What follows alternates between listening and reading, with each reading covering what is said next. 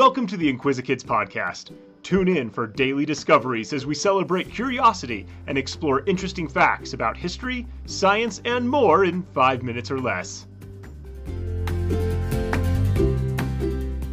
Hi, I'm Luke, and welcome to the Inquisikids podcast. Do you like poetry? Poems can be short or long, rhyming or free verse, and on any topic. Poetry has been written throughout history. One type of poem is called the sonnet, and it has specific rules that have to be followed for a poem to be a proper sonnet.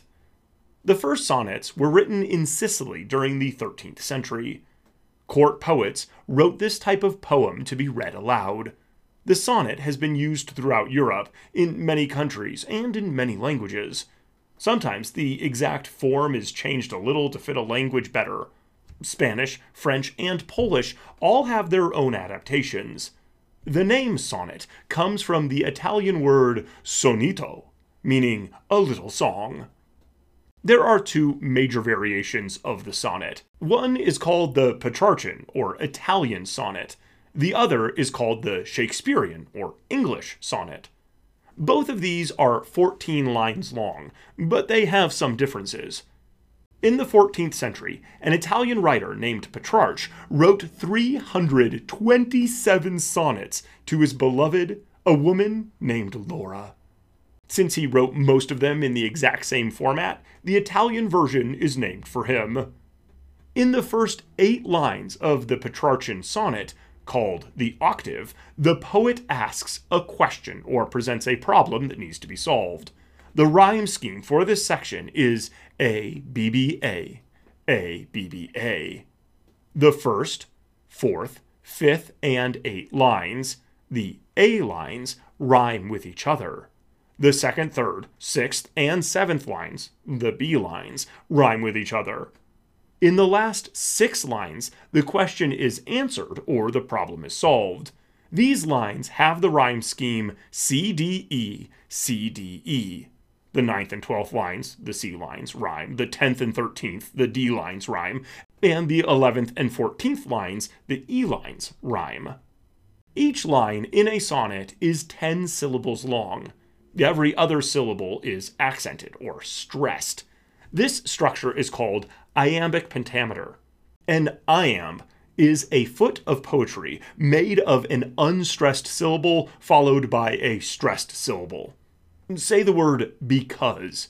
B is an unstressed syllable and cuz is a stressed syllable. That's an iamb. Pentameter means there are 5 sets of these 2-syllable iambs. So a line of iambic pentameter is 10 syllables long. And a sonnet is 14 lines of iambic pentameter with a particular rhyme pattern. The sonnet was adjusted when it arrived in England. Henry Howard, Earl of Surrey, used a different structure than Petrarch had. English sonnets have 3 quatrains to start the poem.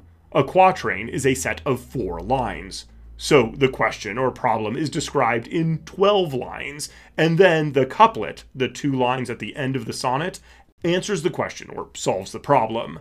The rhyme scheme is AB, AB for the first quatrain, CD, CD for the second quatrain, EF, EF for the third quatrain, and GG for the couplet. Each quatrain has rhyming lines, but they do not rhyme with the following couplets. William Shakespeare wrote 154 sonnets. He modernized the sonnet for the 17th century. His sonnets were not all love poems.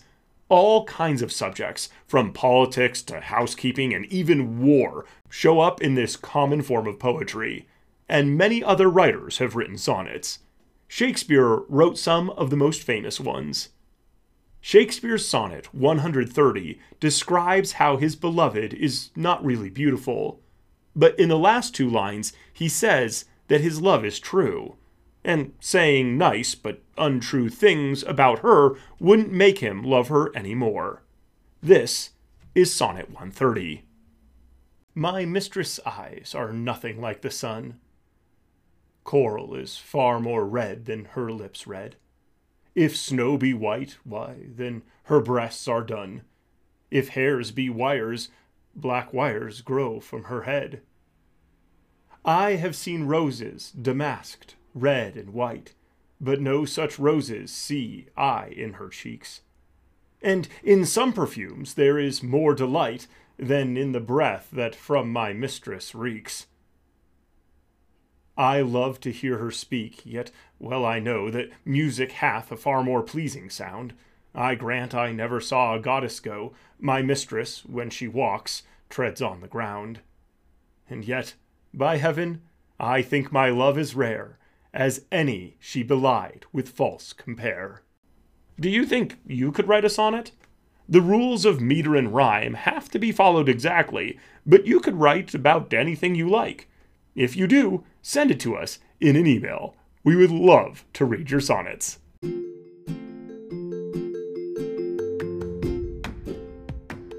Thanks for tuning in to the Inquisikids podcast. If you want to see the sources we used for this episode or send us some listener mail, you can find links in the episode description.